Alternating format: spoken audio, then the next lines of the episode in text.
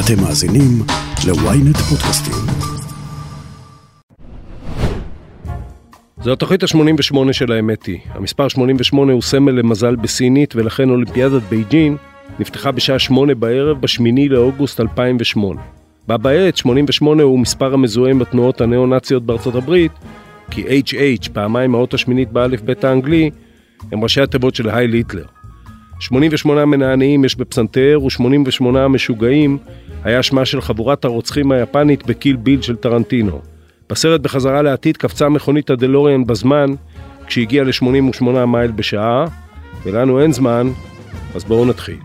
האמת היא, עם עופר שלח. עם עופר שלח. לא לקח הרבה עד שהמאבק נגד המהפכה המשפטית התחבר למעיין השופע ביותר של הון פוליטי בישראל, הלא הוא הקרע בין חילונים לחרדים. תרמה לכך בלי ספק החזירות הכוחנית של כמה מהפוליטיקאים החרדים, שאחרי שנה וחצי באופוזיציה, הסתערו על השלטון בחדוות נקם. לא פחות מזה, בעיני מי שמיהרו לקחת את ההפגנות לבני ברק ולהעלות את השד החרדי על שלטי חוצות, החרדים הם הבסיס לשלטונו של נתניהו, והאיום הדמוגרפי על עתידה של ישראל הליברלית והמשגשגת. הנימוקים הרציונליים הם כבדי משקל, הם הושמעו גם כאן. בקצב הגידול הנוכחי של חלקם באוכלוסייה, ואם לא ישתנו ההסדרים הפוטרים אותם משירות צבאי ומביאים לשיעורי תעסוקה נמוכים במיוחד של הגברים החרדים, הכלכלה והצבא והחברה בישראל פשוט לא יחזיקו מעמד. לכל אלה כאמור יש בסיס במציאות, אבל לא פחות מזה, התחושה הזאת נשענת על בורות וחוסר סובלנות. אלי פלאי הוא חרדי כמו שכולנו אוהבים לאהוב, הוא איש עסקים מצליח ועומד בראש קונצרן התקשורת משפחה, אולי המותג התקשורתי החזק ביותר בציבור החרדי. הוא הקים תיכון חרדי שבו לומדים לימודי ליבה מלאים, ועומד בראש המכון החרדי למחקרי מדיניות, גוף המחקר הבקיא ביותר בטבעו האמיתי של הציבור החרדי, אותו הוא מממן מרווחיו העסקיים. בשיחה איתו ננסה לברר מה מיתוס ומה אמת בדרך שבה אנחנו תופסים את החרדים והם אותנו, ולאן הולכים מכאן. אלי פלאי, שלום. שלום וברכה. אה, אני מבקש ממך בהתחלה כמובן להכליל לגבי ציבור מאוד גדול עם הרבה מאוד גוונים בתוכו, אבל תנסה. איך תופס עיקרו של הציבור החרדי את ההתרחשויות האחרונות סביב המהפכה המשפטית? אה, אני חושב שאם אני אנסה לתת משהו שהוא בהכללה, אני חושב שזה שתי זוויות מעניינות. זווית אחת היא מה העמדה שלו, לאיזה מחנה הוא נוטה, ואני חושב שזה די ברור שהציבור החרדי הוא מאלה שבשנים האחרונות הרגיש שהאמון שלו בבית המשפט אה, אה, פוחת והולך והוא מצפה מאוד לרפורמה. זה היה בלט מאוד בעיקר בסוגיות אה, שכולנו מכירים כמו נושא הגיוס, אבל לא רק. גם אני אזכיר דוגמה, גם סוגיות כמו החמץ בבתי החולים, סוגיות אחרות שבו הציבור החרדי הרגיש שאין לו את יומו בבית המשפט. אז בהיבט הזה אני חושב שבגדול החברה החרדית מרגישה שיש צורך לעשות שינוי, אני לא בטוח שאנשים יודעים איזה שינוי, אבל יש צורך לעשות משהו אה, כדי שציבור גדול ירגיש שגם כן אה, בית המשפט, גם קולו נשמע גם בבית המשפט.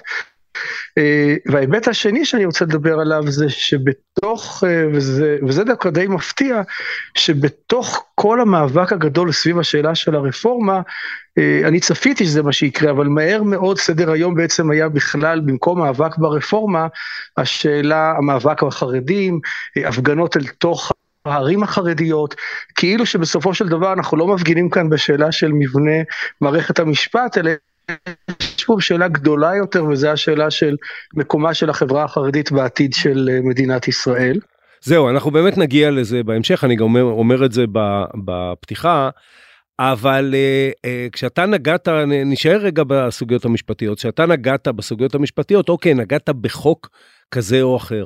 בין זה לבין האמירה, למשל, של uh, חבר הכנסת גפני, שאומר, אני מחכה כבר 30 שנה בשביל לעשות סדר עם בג"ץ או לטפל בבג"ץ וכן הלאה, יש מרחק. ואני שואל, מנסה לשאול אותך על, ה, על התפיסה המוסדית של העניין ולאו דווקא על, על חוק כזה ואחר. האם הציבור החרדי, אכן התחושה בתוכו שבג"ץ זה איזשהו מוסד של החילונים שנועד, אני לא יודע, לשמר את האפליה שלהם, לשמר את האחרות שלהם, האם במובן הזה הוא תומך במהפכה המשפטית?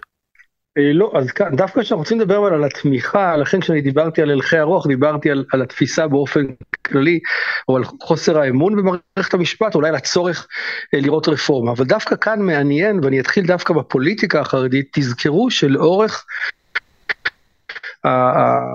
די הרבה זמן בתהליך הזה, הפוליטיקה, הנציגים הפוליטיים החרדים, אה, ישבו על הספסל האחורי, הם בכלל לא נקטו עמדה. זאת אומרת, הם לא היו חלק מאותה תנועה שמנסה לשנות, וזה נבע לדעתי לא רק משאלות טקטיות, אלא גם משאלות מהותיות. זאת אומרת, אם אני מסתכל על הנציגות החרדית, היא אמרה, אה, זאת לא האג'נדה שלנו. אנחנו לא עוסקים בשאלה איך, צריך, איך צריכה להיראות מערכת המשפט.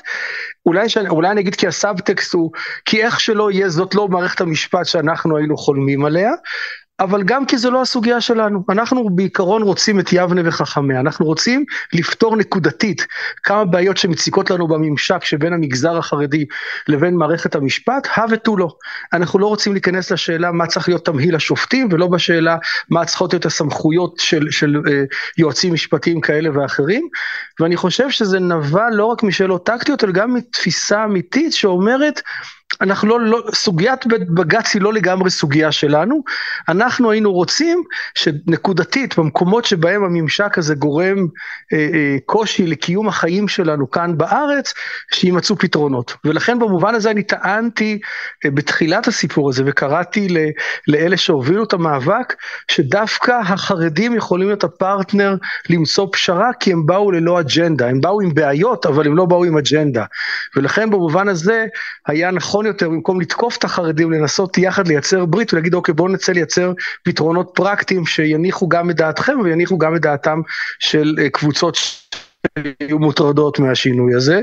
אה, לצערי מהר מאוד הפכו את זה למאבק נגד החרדים וזה, וזה כמובן אה, גם הכניס את החרדים חזרה לתוך קונכייה. אני לא בטוח ואני גם לא בטוח שאנחנו רוצים להיכנס פה לוויכוח על מי התחיל אתה יודע היו התבטאויות מאוד חריפות קודם כל הייתה התנהגות של הממשלה בכלל והיו אה, אה, כשרואים את גם את החקיקה המשפטית במסגרת של אה, חקיקות אחרות שהחרדים דחפו להם כמו למשל חוק הגיוס זה אולי נראה אחרת אבל זה זה נראה לי פחות מעניין ללכת לשם. אוקיי. Okay. אני רוצה להתאפס למשפט שאמרת או, או לקטע שאמרת שבו אתה אומר הציבור החרדי אומר אה, זה בעצם לא הבעיה שלנו אותה אותנו מעניינים ההסדרים הנקודתיים שנוגעים לנו אנחנו בעצם לא רוצים להתערב בהסדרה, בהסדרות הגדולות של, ה, אה, של הישראליות.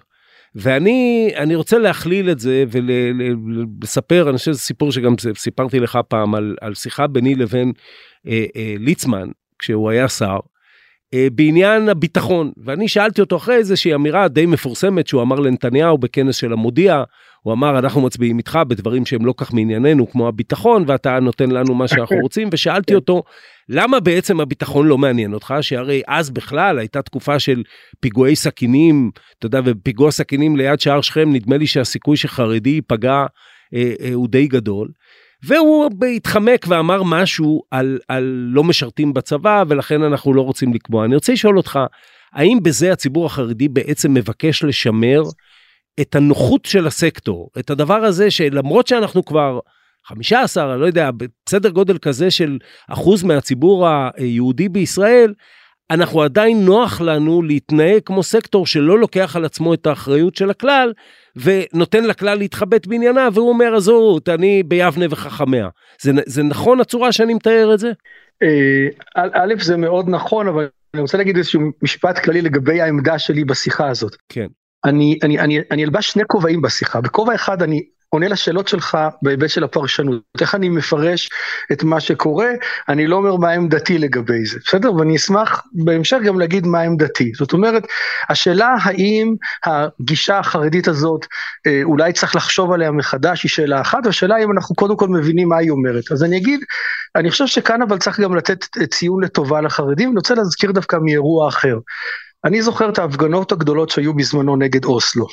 אה, אה, באופן, אה, יצאו המוני אנשים יצאו להפגין עם הימין ובתוכם היו גם הרבה מאוד בחורי ישיבות שהצטרפו לזה כי באופן טבעי החברה החרדית ברובה היא נטייה ימנית ואני זוכר הייתי אז בחור צעיר ואני זוכר שיצאה אז אמירה מאוד חריפה של הרב שך שאמר ואני לא מצטט אבל אני מציג את הרעיון שהוא אמר הוא אמר אין שום זכות לתלמידי ישיבות להיות מעורבים בוויכוח ציבורי מהסוג הזה, כל עוד הם לא נושאים באחריות לתוצאות שלו. זאת אומרת, חרדי לא יכול לבוא ולהגיד, אני יוצא להפגין נגד אוסלו, ובעצם מה שאני מצפה זה שאחיי הלא חרדים, אנחנו לא, נעשה, לא, לא נגיע להסדר הזה הפלסטינים, ומי שיצטרך להמשיך להיות בשטחים ולהסתכן ופיגועי צד, יהיו אנשים אחרים. ואני חושב שבקטע הזה, האמירה הזאת של ליצמן, ושוב, אני, אני מסכים איתך שהגיע הזמן שנאתגר את עצמנו גם בשאלה אם ביטחון זה סוגיה שלנו, לא שלנו. אבל באופן מסורתי, לאורך שנים, החברה החרדית אמרה, אני מבינה שעשינו בחירה, שאנחנו לא לוקחים חלק משמעותי בנטל של הביטחון, ולכן ראוי שאנחנו גם לא נתיימר להיות אלה שמקבלים הכרעות בנושא הזה. עכשיו, אני מסכים שזה מאתגר, אבל קודם כל צריך להבין מאיפה זה מגיע, ואני חושב שזה דווקא נקודה שראויה להערכה, שבה החברה החרדית אומרת, כל עוד שאני לא שולח את הבנים שלי, אני גם לא חושב שאני צריכה להרים אצבע ולהחליט האם יוצאים לקרב או לא יוצאים לקרב. ynet פלוס החדש עם הסיפורים הכי מעניינים ומיטב הכותבים. חודש ראשון בחמישה שקלים ותשעים בלבד. למצטרפים חדשים כפוף לתנאי השימוש.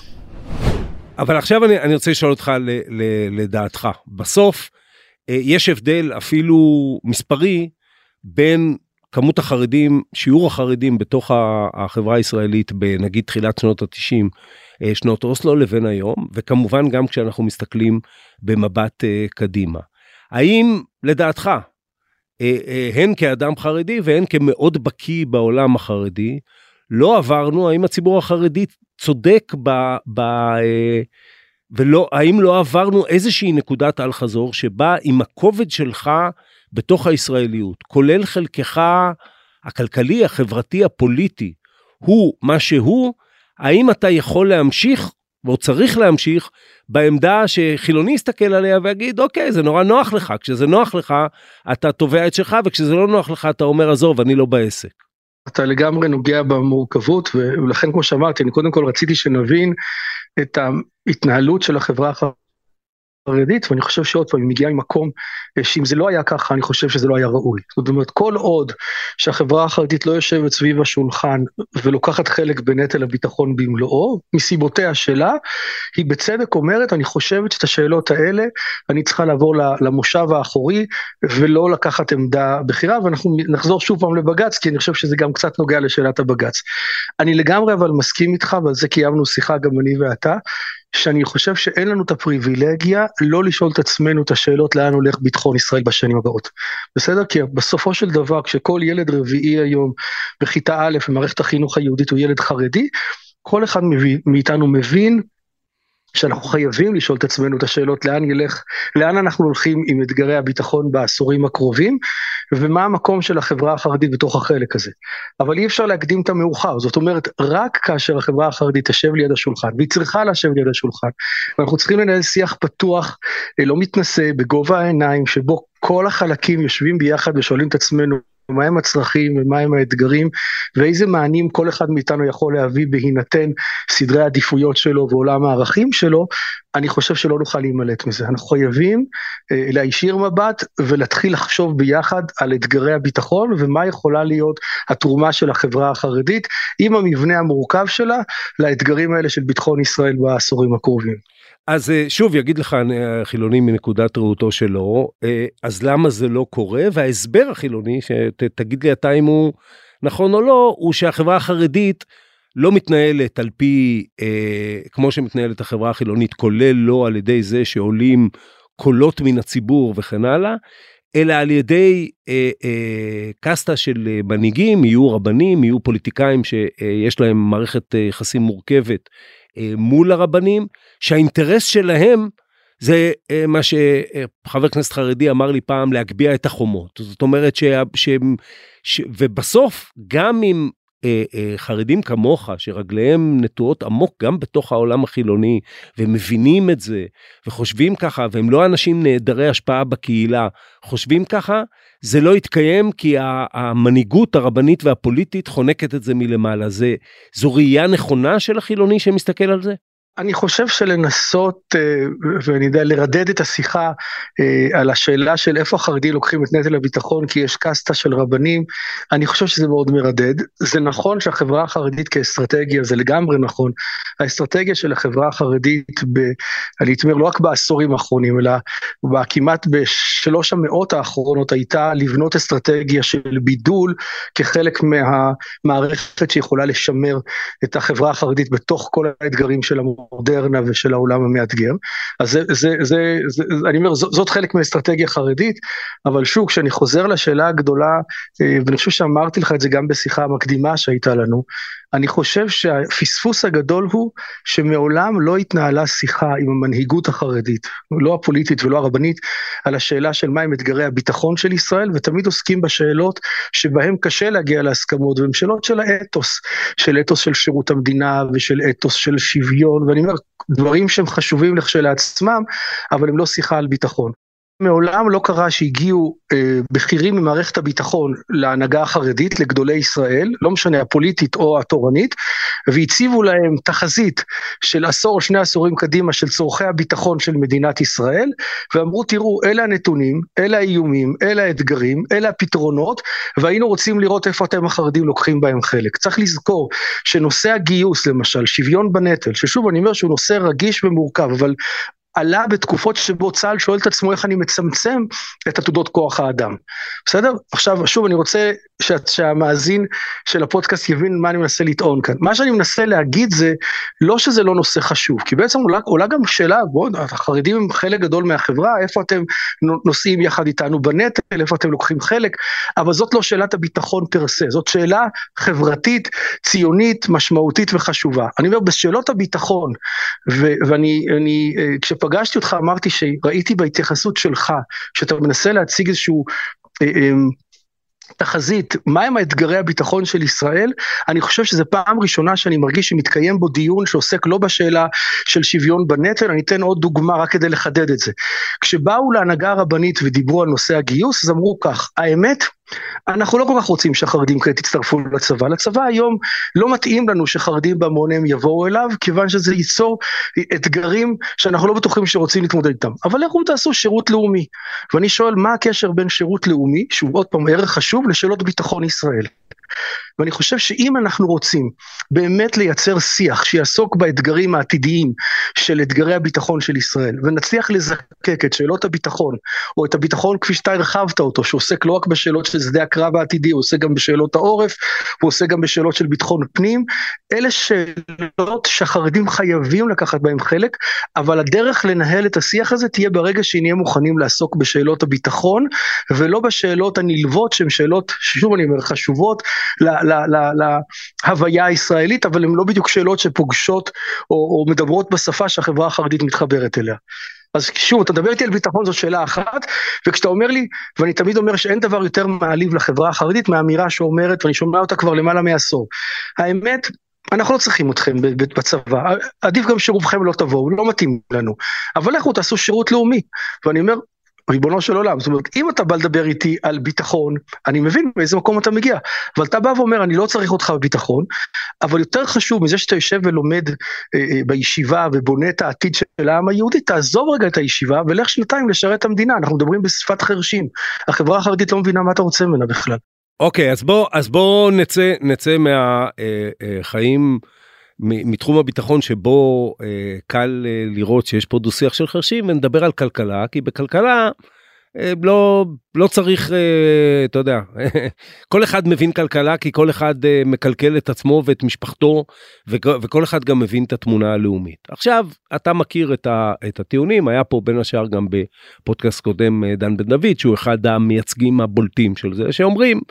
בואו תסתכלו על נתוני הדמוגרפיה, תחברו את זה לשיעורי התעסוקה של גברים חרדים, תסתכלו, תחברו את זה לסוג התעסוקה של גברים חרדים, ותגיעו למסקנה שבעוד, לא יודע, 10, 15, 20 שנה, הכלכלה הישראלית פשוט לא מחזיקה מעמד, או כמו שקראתי איזושהי כותרת, אנחנו נהיה מדינה בינונית במזרח אירופה.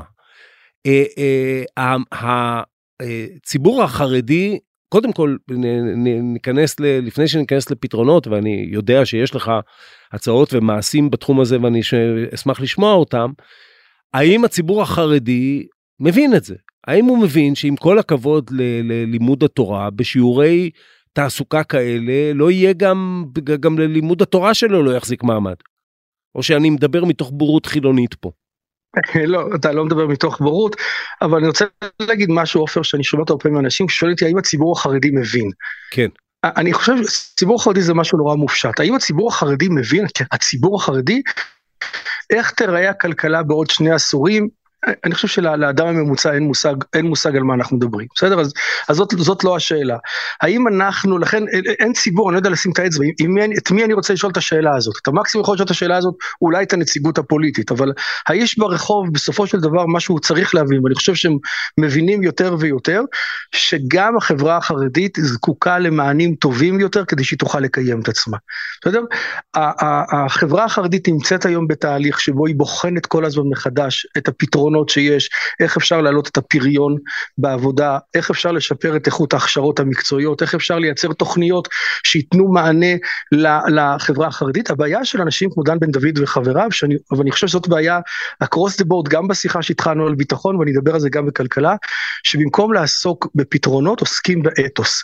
מה שאומר דן בן דוד זה, החברה החרדית, זה כתב אישום כזה על חברה, החברה החרדית, המערכות שלה, הולכים לגרור את ישראל לעברי פי פחת. מרגע שזאת השיחה, זאת לא שיחה של פתרונות, זו שיחה בעיניי מתנשאת. אגב, דן בן דוד כבר 15 שנה הוא נביא נבואות הזעם האלה, ובינתיים כלכלת ישראל רק הולכת וצומחת, שאלה מעניינת איך זה קורה, אבל זה קורה. אגב, סליחה שאני קוטע אותך אלי, אבל כשנתניהו, אני, כי אני, אני... אה, אה, אנחנו תכף נחזור לפתרונות אבל כשנתניהו רצה ב2011 אה, להתמודד עם המחאה החברתית אז הוא אמר בניקוי הערבים והחרדים מצבנו מצוין. זאת אומרת הכלכלה הישראלית עולה כפורחת מפני שיש סגמנט שמושך את אגב את מספרי המקרו שלה זה לא זה גם למעמד הבינוני הישראלי זה לא קל אבל אה, אה, מושך אותם אה, למעלה. הסקטור הזה רק הולך ומתרחק מההוויה החרדית, ודן בן דוד אומר לך, אם אנחנו מחזיקים תמ"ג ממוצע של 50 אלף דולר לנפש, אבל הוא מורכב מזה, שאחד מכל ארבעה, כמו שאתה אומר, בציבור היהודי, הכנסתו היא עשירית מזה, ו- והולך ועולה, אז זה פשוט לא יחזיק מעמד. לא, לא, אני, אני, אני לא מתווכח עם, עם התחזית, אני אומר שקודם כל דן 15 שנה מנבא תחזיות האלה ובינתיים אנחנו רק צומחים, בסדר? דבר שני, קורים גם תהליכים בתוך החברה החרדית, ואני אגיד לך, אני לא יודע מי, מי בחברה החרדית צריך להשתכנע, אני אגיד לך מי צריך להשתכנע לא בחברה החרדית. אני לגמרי, ואני מקדיש את העשור האחרון לעיסוק בשאלות האלה של תכנון אסטרטגי ארוך טווח במכון החרדי למחקרי מדיניות. יושבים צוותים שעוסקים בשאלות האלה, ואני אומר, אני מצפה לקשב לא בציבור החרדי, אלא דווקא אצל הקברניטים ומקבלי ההחלטות. אם זה אה, פקידים בכירים באוצר, אם זה גורמים שעוסקים בתכנון, כי החברה החרדית היא פרטנר לפתרונות. אבל ברגע שזה לא שיח, שיח על פתרונות, אלא זה שיח שבעצם עוסק בנרטיב, עוסק באתוס, ואומר, מערכת החינוך החרדית, שאני אומר, גאוותנו עליה, היא זאת שמבטיחה את העתיד של העם היהודי, היא זאת שמבטיחה את ההמשכיות ואת הקיום שלנו כאן בארץ. וכל מה שיש לומר עליה, עם כל הפירות היפים שהיא מוציאה, כל מה שיש לומר עליה זה שהיא זאת שהולכת להרוס את החברה החרדית, בשלב הזה אתה מאבד גם את אחרוני החרדים שרוצים להיות שותפים שלך לחשיבה על פתרונות. ולכן השיח שאני מציע הוא א', שיח שמגיע ממקום מכבד ואומר אנחנו מבינים שגם לחברה החרדית יש תפקיד חשוב בבניית, ה- בתקומה שלנו כאן בחזרה לארץ ישראל, היא לוקחת תפקיד חשוב בהמשך בעתיד של העם היהודי, אנחנו אבל רוצים לקרוא לכם ליד השולחן וחוזר למה שאמרתי קודם, ובואו נשאל את עצמנו, אוקיי, בהינתן ואנחנו מבינים את סדרי העדיפויות, אנחנו מבינים שבחברה החרדית, אגב, לא בארץ, בעולם, החינוך, בעיקר לבנים אבל גם לבנות, בשנים הקריטיות, הוא מוקדש בעיקר ללימוד תורה, איך אפשר להבטיח שהחינוך ללימוד תורה לא יפגע ביכולת שלנו כחברה להיות חברה איתנה, יציבה, חזקה ו- וצומחת כלכלית. ואני חושב שברגע שנשנה את השיח, החברה החרדית היא פרטנר, קודם כל כי חפצת חיים. ושוב אני אומר, לחרדי הממוצע אין מושג מה זה התמ"ג, ואין מושג מה צריכה להיות תרומתו של החרדי הממוצע. אגב, כמו שלחילוני הממוצע אין מושג, הוא לא הולך לעבודה כי הוא רוצה לתרום לפריון אה, של המשק, הוא הולך לעבודה כי בסופו של דבר הוא רוצה להגשים את עצמו והוא רוצה לחיות בכבוד. אבל בתפיסה, בתפיסה שלו, שהיא אה, כמובן אה, לא מדויקת ברמה המספרית, ותכף אני ארצה באמת שתתחיל להיכנס ל... לסל הפתרונות שאתה חושב עליו, בתפיסה שלו, בטח שהחרדי עושה את זה ככה. כן, אני מאוד מכבד, אני לא עופר שלך, אני החילוני, מכבד מאוד את uh, נכונותו של החרדי להסתפק במועט, אבל גם המועט הזה, חלק גדול ממנו בא מהכיס שלי. כן, ואלמלא הרי הפתרון הוא, ואפילו נתניהו עשה את זה כשהוא היה שר אוצר ב-2003, מה אתה עושה? אתה מקצץ כי למשל קצבאות ילדים, או קצבאות אחרות שהן נוגעות לציבור החרדי, ואז שיעורי התעסוקה אומרים לך מי שדוגלים בזה, תסתכל, אתה רואה ששיעורי התעסוקה כן גדלים, זאת אומרת כן, כשאנחנו אה, אה, אה, מכריחים אותם, אז הם הולכים לעבוד, בזמן שאני, החיים מכריחים אותי ללכת לעבוד, כי אף אחד לא יממן אותי. אז אני כמובן מנסח את זה לצורך השיחה שלנו בצורה קצת אה, בוטה, אבל אני מניח שזה די מייצג אה, אה, ראייה של אה, הציבור החילוני. איפה הראייה הזאת מוטעית? לא, לא, אני אומר, היא לא מוטעית, א', אני חושב שנתניהו בזמנו כשטיפל בנושא קצבאות הילדים, באמת טיפל בסוג של אנומליה שהייתה לא רק בחברה החרדית, השפיעה על חברות נוספות, גם חברה ערבית, נדמה לי שאפילו הייתה לו שם מוטיבציה עוד יותר גדולה מאשר בחברה החרדית, אבל אין ספק שכשנוצר מצב שבו המדינה נותנת תמריצי רווחה לא פרופורציונליים, בסופו של דבר זה כבר לא רווחה, זה כבר פוגע בכולנו, פוגע גם במשק, וגם גם פוגע גם בחברה החרדית. ולכן במובן הזה, אני לגמרי, ב, ב, עמדה שאומרת שהמדינה צריכה לתת מענים לאתגרי רווחה ולא צריכה לייצר אה, סוג של פתרונות שיוצאים תמריצים שליליים אצל אנשים. אני אתן רק דוגמה, כשהמדינה נותנת סך של הטבות לא פרופורציונליים, מה שהיום היא לא נותנת דרך אגב, שהיא נתנה אותם בעבר, המחסום של גבר חרדי לוותר על ההטבות האלה כשיש לו בבית ארבעה וחמישה ושישה ילדים כלכלית, לא בגלל שהוא אה, לא רוצה לצאת לעבוד. ההטבות שהוא יפסיד ברגע שהוא יצא לעבוד, לעומת היכולת ההשתכרות שלו בשלב הזה בחיים, הם כאלה שהופכים את היציאה לעבודה כמעט ללא כדאית או לבלתי אפשרית. ולכן מהלך חכם שמגיע מתוך רצון באמת לייצר צמיחה, צריך קודם כל להבין את הסיטואציה, כשאתה רוצה להוציא גבר חרדי, אני אגב, אני אגב חולק, כופר בעיקרון שהאתגר הגדול שלנו זה להוציא גברים חרדים במספרים עוד יותר גדולים לשוק העבודה, וחושב שיש עבודה גדולה מאוד שלא נעשתה מספיק, גם בעולם הנשים החרדיות, צריך לזכור שהמבט בעיניי צריך להיות על משקי הבית החרדים, ולא על השאלה של גברים ונשים, מה שפרופסור בן דוד מתעקש להתעלם ממנו. בסופו של דבר, משק בית שבו יש שישה ושבעה ילדים, צריך לשאול את עצמנו מי, למי יש את הפוטנציאל להביא את ההכנסה האופטימית. אופטימלית למשק הבית. וברור שמשק בית כזה יש מפרנס אחד שהוא מפרנס עיקרי, ויש מפרנס אחד שהוא מפרנס משני, וזכותה של חברה, זאת בחירה של חברה, אני מקווה שגם אחיי החילונים יסכימו, לבחור מי מאיתנו, מי מבני הזוג נכון יותר שהוא ייקח על עצמו את הקריירה ומי צריך להיות הסקנדרי. זאת אומרת אתה אומר אתה אומר רק כדי להבהיר אה, מכיוון ששיעורי התעסוקה של אה, נשים חרדיות הם אה, לא נמוכים אתה אומר בוא נטייב את העבודה ואת השכר שלהם ותשאיר להם להחליט אם כמו שגבר יכול לעבוד במשכורת גבוהה ואשתו לא תעבוד וכן הלאה, תשאיר את זה להם להחליט, בוא נדאג שלנשים חרדיות תהיה תעסוקה אה, טובה ומכניסה, נכון? ול-50% מהגברים החרדים שכבר נמצאים בשוק העבודה. זאת אומרת, יש לנו היום אה, כמעט 75% מהמגזר שנמצאים בתוך עולם התעסוקה, שאנשים שם נמצאות בשיעורי תעסוקה של למעלה מ-80%, גברים למעלה מ-50%, ואנחנו כל הזמן עוסקים באותם עוד 10 או 15% שהם באמת הכי פחות רלוונטיים.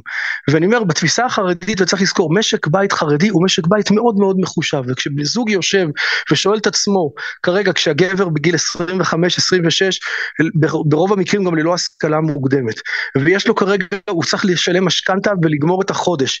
הוא לא יכול כעת לצאת לתהליכי הכשרה ארוכי טווח, ובזמן הזה אשתו יכולה להתקדם באופן משמעותי, ואני אומר, ההסתכלות ואני אומר, גורמי תכנון שעוסקים בשאלות של החברה החרדית חייבים להבין קודם כל את המאפיינים. עזוב, לא לכבד, אתה לא חייב לכבד את הערכים, קודם כל תבין את המאפיינים. ברור שבו משק בית שבו יש שני בני זוג ויש חמישה ושישה ילדים, יש רק אחד מבני הבית שיכול לעבוד במשרה תובענית ואינטנסיבית, והשני שיכול לעבוד במשרה רכה יותר. תשאיר למשקי הבית לעשות את התוכנית שלהם הטובה ביותר ותן להם תמריצים.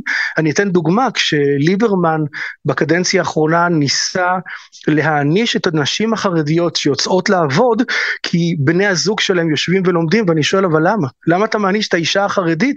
כי בעלה, אגב בחלק מהמקרים זה בתמיכה גדולה שלה, בחלק מהמקרים יכול להיות שזה לא בתמיכה גדולה שלה, אז במקום לתת תמריצים לנשים חרדיות, גם בפתרונות שיאפשרו להם באמת להתמסר לקריירה, גם בפתרונות של הכשרה מקצועית בתוכניות הלימודים, במקום זה המדינה מנהלת מאבק עם אותם גברים שיושבים ולומדים, ואנחנו מתפלאים שהחברה החרדית רואה בזה בסופו של דבר התקפה על עולם הערכים שלה, ולא פתרונות אמיתיים שהדאגה לעתיד הכלכלה הישראלית אה, אה, אה, הוא נר לרגלינו. אה, מאה אחוז. עכשיו, כל זה קשור כמובן לסוגיית החינוך. אני הזכרתי בפתיח שאתה הקמת תיכון חרדי שיש בו לימודי ליבה. האם ניתן לקיים, ואני עכשיו מדבר על המסה, אורח חיים חרדי מלא בצד, אה, ו, ו, ו, ומערכת חינוך בצד, אה, נגיד הדבר הכי חשוב בלימודי ליבה הוא לימודי אנגלית, שבאופן טבעי גם, גם פותחים אותך לעולם שלם, זה, זה היום לא רק אנגלית, אלא גם אנגלית שהיא קיימת בתוך המרחב המקוון.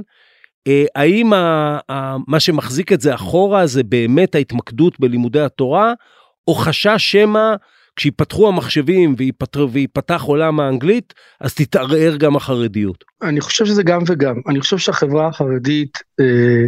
באמת מאוד מאוד רגישה, בטח שזה נוגע לעולם החינוך. זו חברה מאוד שמרנית, זו חברה שתהליכים מתנהלים בה באופן איטי. אני רק רוצה להזכיר שהסיפור של לימודי האנגלית, זה נשמע נורא פרקטי, ואני אגב אני לגמרי גם בעד, אבל אני אומר שהסיפור של לימודי האנגלית לוקח אותנו מאה שנה אחורה. בירושלים כשהאליאנס וכשהתנועת ההשכלה מגיעה לירושלים, אז ההנהגה הרבנית בירושלים מנהלת מאבק ומוציאה חרם על לימודי אנגלית. לא יודע אם אתם מכירים את זה, אבל בירושלים היה חרם של הרב יהושע לייב דיסקין, מנהיג היישוב הישן לפני למעלה ממאה שנה, שבעצם אסרו על ילדים ללמוד אנגלית, כי אנגלית היה הכלי של אה, אה, ספר של תנועת ההשכלה כדי להוציא את החרדים מהחרדיות. עכשיו, אני אומר, צריכים לקחת, צריכים להיות מודע לזה רק כדי להבין את המורכבות. מצד שני, ברור לכולנו שאנגלית היא היום השפה שבלעדיה קשה מאוד להסתדר בעולם הגדול. אני תמיד גם אמרתי בבדיחה, שגם חרדי שרוצה ללכת לאסוף כסף בארצות הברית, כדאי שהוא ילמד אנגלית. אז גם המקצוע שלו זה לקבץ אה, נדבות או ללכת לגייס כספים, כדאי שידע אנגלית. אין ספק שאנגלית היא אתגר, אבל אני חושב, ואני חושב שאגב צריכים לייצר פתרונות, יש פתרונות, אבל צריכים לייצר פתרונות גדולים יותר.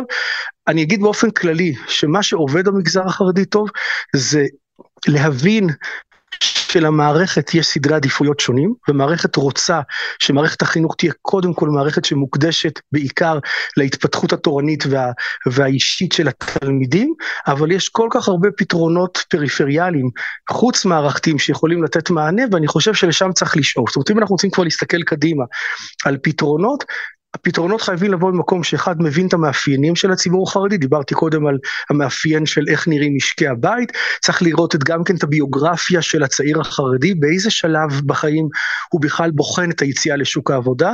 קשה לדבר עם חרדי ולהגיד לו כדאי שכבר בבית ספר יסודי תתחיל לתכנן את שוק העבודה, כיוון שבשלב הזה הם רוצים, רוצים באמת, ש... אני חושב, זה נכון לגבי רוב החרדים, ושוב אמרתי, זה לא רק בארץ, זה גם בעולם, זה נכון בארצות הברית וזה נכון באנגליה, שהחברה החרדית החרדית זו חברה שמקדשת את לימוד התורה כערך מרכזי, ובגילאים הקריטיים האלה, שעד גיל 21-22, הדגש העיקרי הוא בעיקר על לימוד תורה, אבל אני חושב שכולם מבינים שהיום אנחנו חייבים גם לייצר פתרונות שלא יעמדו בסתירה לזה, ואולי להפך, כדי לחזק את היכולת של אנשים להמשיך גם ולשרוד בלימוד תורה, צריך לתת להם כלים שיוכלו לשלב גם בין לימוד תורה לבין יציאה לעבודה. מרגע שזה השיח, אני חושב שהחברה החרדית היא פרטנר מצוין. אני יכול להגיד ש... פרויקטים שונים ופיילוטים שונים שנעשו מראים את זה. אחד הפרויקטים המדהימים שאני יכול לספר עליו, והזכרתי לך אותו בפגישה הקודמת, זו תוכנית של אברטק, שתוכנית שבאה להכשיר אברכים לעולם ההייטק, אבל היא באה ואמרה להם, אתם תמשיכו להקדיש ארבע שעות ביום ללימוד תורה, ותוך כדי זה אנחנו ניתן לכם הכשרה, כדי באמת לאפשר לכם לשלב בין לימוד תורה לבין עבודה. ואני חושב שכל פתרון שיבוא מהמקום הזה, שמבין את עולם הערכים ואת האתוס החרדי, ושלא מגיע עם אמירות גורפות על איך שהחינוך החרדי הוא כישלון, ומאיים על הכלכלה ועל ביטחון ישראל, אלא מגיע ממקום שאומר, אני מבין את תרומתכם, אבל אנחנו רוצים שבואו כשותפים נשב ליד השולחן ונבין כולנו יחד את האתגרים, אני חושב שיש כל כך הרבה מה לעשות, בלי שאנחנו ניכנס למאבקים על נרטיבים, ואני חושב שלשם צריך לשאוף. אני, אני רוצה לשאול אותך על אה, משפט שאמרת קודם וברור לי שהוא נכון על פניו שבו אמרת שנטיית ליבו של הציבור החרדי נאמר עם, ה, עם הציבור הימני או עם ההשקפה הימנית. אם אני לא טועה זה לא תמיד היה ככה בוודאי בנושאים שנוגעים לבוא נקרא לזה הפעלת הכוח אה, וכן הלאה. אה, אה, אבל נדמה לי שזה זה עמוק מזה אתה יודע להסביר לי מאיפה החיבור הזה בא, כי, הרבה, כי בהרבה מובנים, כולל אולי השקפה כלכלית חברתית, איכשהו אתה שואל אותי, החרדים יותר קרובים לשמאל, לא? זאת שאלה מעניינת כי ההנהגה החרדית או התפיסה המסורתית החרדית אה, שהמייצג הבולט שלה אה, היה הרב שך שהיה מנהיג היהדות החרדית או יהדות עולם הישיבות החרדי היא באמת הייתה אפילו קיצונית הייתי אומר לא למרכז אלא יותר לכיוון שמאל הרב שך אה, התנגד גם לסיפוח רמת הגולן והרב שך התנגד גם בניית יישובים מעבר לקו הירוק, אה, מתוך תפיסה חרדית דרך אגב, לא מתוך תפיסה פוליטית, מתוך תפיסה חרדית, אה, אה, שבקטע הזה היא דומה קצת לתפיסה של סאטמר, שמדברת על האיסור להתגרות באומות, אנחנו עדיין חיים במקום שבו אנחנו צריכים להתחשב באיך העולם רואה אותנו. אני חושב שמה שקרה אבל בשטח החרדי, ואני חושב שגם כאן אנשים התבלבלו אצל הרב שך, כי הרב שך שהיה לו עמדות לכאורה בצד הפוליטי-ביטחוני אה, שמאל, אה, מרכז שמאל, אפילו שמאל, אה, לא הסכים לחבירה עם השמאל. אם אתם זוכרים את נאום השפנים המפורסם שלו, שהוא שאל שם במה אתם יהודים, היה איזושהי דואליות בין עמדות פוליטיות לבין השאלה מי הוא בן הברית. והחברה החרדית ראתה ורואה עדיין בציבור המסורתי ימני בן ברית אמיתי ששותף איתה לערכים, על הערכים הבסיסיים שלה. ולכן זה נורא מעניין שיכול להיות שבעמדות פוליטיות הם אמורים לנקוט עמדה מסוימת, אבל בסוף בבחירה שלהם, אה, הציבור החרדי לאורך שנים, ראינו את זה גם בממשלה הקודמת, אני חושב שהציעו לחרדים את כל הפיתויים שבעולם כדי להצטרף. היו לי גם שיחות עם נציגים פוליטיים חרדים, אפילו ניסיתי להבין, אמרתי אולי זאת הזדמנות לכרות ברית, ואמרו אבל יש תהום פעורה בינינו בעולם הערכי. ואני חושב שמה שקרה בחודשים האחרונים, כמו שאמרתי, שבו מתח השסע בחברה הישראלית מהר מאוד היה לא רק בין ימין לשמאל, אלא בין חילונים לחרדים, מחזיר את החרדים לאותה עמדה שאומרים אין לנו שותפים בצד השני. והקריאה שלי הייתה, היו לי בשיחות שונות שקיימתי עם גופים שונים, אמרתי אתם מפספסים את ההזדמנות לדיאלוג עם החברה החרדית. החברה החרדית באמת בסוגיות האלה היא בדרך כלל די ניטרלית. זאת אומרת, היא באמת נמצאת באיזשהו מקום, לא שהיא תעשה את מה שהפרטנר שלה ירצה, אלא היא באמת אומרת אני מרגישה שאני צריכה לשבת בספסל האחורי שעוסקים בשאלות האלה שאנחנו לא לגמרי לוקחים בהם חלק. וה... לצערי לא השכילו בשנים האחרונות ובטח גם לא בחודשים האחרונים במאבק הגדול לנסות ולמצוא את המחנה המשותף של החברה החרדית ולכן בסופו של יום החברה החרדית נדחקת שוב ושוב לברית שהיא ברית עמוקה יותר, אה, ערכית יותר. עם הציבור הימני למרות שאולי באופן עקרוני ההנהגה בעמדות הפוליטיות שלה חושבת על, על אה, באוריינטציה יותר של מרכז שמאל ואני חושב שזאת החמצה, אני חושב שזאת החמצה גדולה. אה, אני מוטרד מזה, אני מוטרד כי אני באמת חושב שקשה היום למצוא אפילו מכנה משותף בין אה, אה, אנשים שנמצאים, אני באמת לא רוצה לעשות הבחנה של שמאל וימין, אבל הייתי קורא בעולם הפרוגרסיבי ליברלי מול העולם המסורתי דתי, וכשהחברה החרדית צריכה לעשות בחירה, היא תבחר, ברור לנו שהיא תבחר בשותפים שקודם כל בשאלה של יהודית ודמוקרטית, האתוס היהודי, לא כמו שאלה של המדינה, בשאלה של העם היהודי, האתוס היהודי. היהודי, האתוס של עתיד העם היהודי, האתוס של, של, של, של חיים יהודיים בארץ, הוא האתוס המרכזי של אותה קבוצה. ו... אני מקווה, אני, אני, אני מנסה מאוד, אני מקווה שנצליח למצוא שיחה כזאת שבו החברה החרדית תמצא אה, פרטנרים לשיחה הגדולה הזאת, היא שיחה שצריכה להטריד את כולנו. אגב, עופר, לא פחות משאלות הכלכלה ולא פחות משאלות הביטחון, השאלה של עתיד העם היהודי, לאן אנחנו הולכים, זו לא רק שאלה של מדינת ישראל, זו שאלה של העם היהודי בכלל, בעשורים הקרובים. אנחנו נמצאים בתהליך שבו חלקים גדולים מהעם היהודי, אה, אנחנו מאבדים אותם, זה כבר, זה סיפור של הרבה מאוד שנים, ואני חושב שלחברה החרדית יכול תפקיד מאוד משמעותי באותו חיבור, באותו Jewish peoplehood, לייצר שותפות גורל אמיתית בין חלקים השונים של העם היהודי.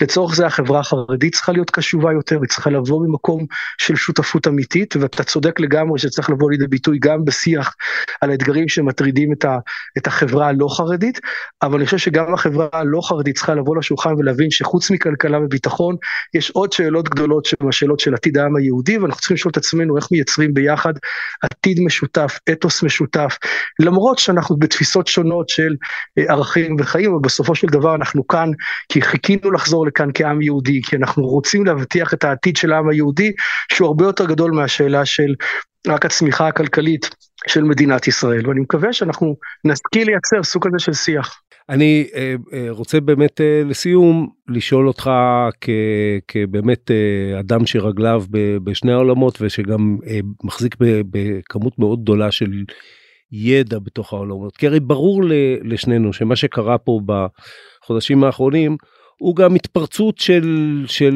דברים שהם כבושים בתוך הטבע האנושי והטבע האנושי רוצה זקוק לאחר והוא זקוק לאחר שהוא יכול להבחין את עצמו ממנו.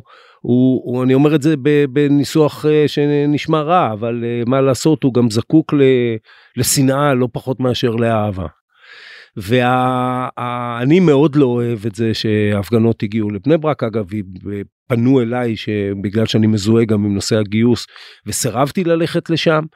אה, אבל אה, אני יכול להבין את אה, מי שמגיע לשם כמו שאתה מבין אותו ואני רוצה לשאול אותך לאן אתה חושב שזה הולך? זאת אומרת אתה מציג וגם במעשיך היומיומיים יש לך גישה של מלמעלה למטה. בוא נפתור אה, נסתכל על בעיות הביטחון נתמקד בביטחון ואז נגביר אולי באמת את השותפות של החרדים בביטחון בהגדרה האמיתית והרחבה שלו ובוא נסתכל על התעסוקה של החרדים כמו שאמרת דרך משקי הבית ונוכל אה, להגביר גם את התעסוקה וגם את ההכנסה שלהם ובואו אה, נבנה מוסדות חרדיים כי חלקם יכולים לקבל כמות יותר גדולה של לימודי ליבה או דברים אחרים שמכשירים אותם לעולם החדש.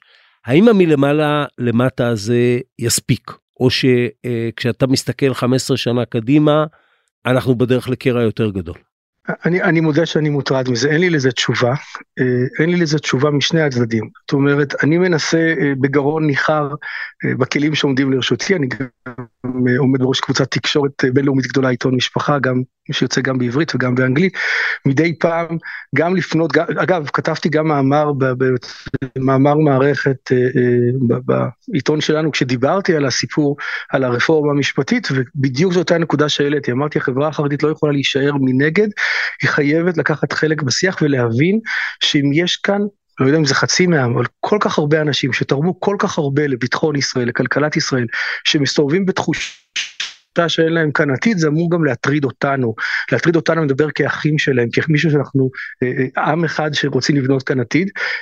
לא קל, אני אומר לא קל, וככל שהחברה החרדית תחת התקפה, אז קשה עוד יותר להשיג את הקשב, אבל אני רוצה לחפש נקודה אופטימית, ואמרת ובצדק שהרגשת לא נוח עם ההליכה לבני ברק, אני באמת לא מכיר תופעה כזאת כמעט, שבו ציבור יוצא להפגין נגד ציבור, לא נגד מקבלי החלטות, לא נגד, אלא נגד ציבור, וכאן דווקא החברה החרדית הפגינה בגרות, ובאמת זו הייתה שעתה יפה של החברה החרדית, ואני חושב שאם נפגוש הרבה שעות יפות כאלה של החברה החרדית, שהיא חברה עם אתוס נתינה עצום, זאת חברה באמת עם חמלה, זאת חברה של שיעורי התנדבות בה, הם, הם, הם בשיעורים עצומים, אה, ולאו דווקא לחברה החרדית, אני חושב שכולנו נצא מזה נשכרים, ולכן אני, אתה שואל אותי, אני מוטרד, אני עסוק בסוגיה הזאת הרבה, אבל אתה לגמרי צודק שנכון להיום, קשה לראות איך בסוף מביאים את כולם יחד סביב השולחן. אני מקווה שאולי השיחה שלנו עשתה משהו בכיוון, גם שלי וגם שלך, בקריאה הזאת שחברים, אנשים אחים אנחנו, יש לנו כל כך הרבה משותף, יש לנו כל כך הרבה מה לתרום אחד לשני. אני אומר, יש לחברה החרדית כל כך הרבה מה לתרום ל-Jewish peoplehood. לעתיד של העם היהודי, יש לה מוסדות מדהימים, יש לה מערכים קהילתיים מקסימים שאפשר, כולנו יכולים ללמוד מהם, ויש כל כך הרבה לחברה החרדית מה להתערם מהחברה הלא חרדית באחריות שלה ובנשיאת הנטל שלה ובעול שלה, שאני מאמין שברגע שנבוא לשיח של שותפים בגובה העיניים, בשיח מכבד, אנחנו נמצא שיש לנו עתיד משותף. זה לא ימים קלים, אבל אתה יודע, עוד, עוד קריאה ועוד קריאה, ואני מקווה שבסוף נמצא את זה. אלי פלאי, אמן ואמן, תודה רבה. תודה רבה עופר, שלום שלום. עד כאן עוד פרק של האמת היא. אתם מוזמנים לעקוב אחרינו בוויינט רדיו, באפליקציה בנייד, ברכב, או איפה שאתם שומעים את הפודקאסטים שלכם. אם זה קורה באפל או ספוטיפיי, אתם מוזמנים גם לדרג אותנו. בצוות גיא סלם ועמיתי אלוני, אני עופר שלח, להתראות.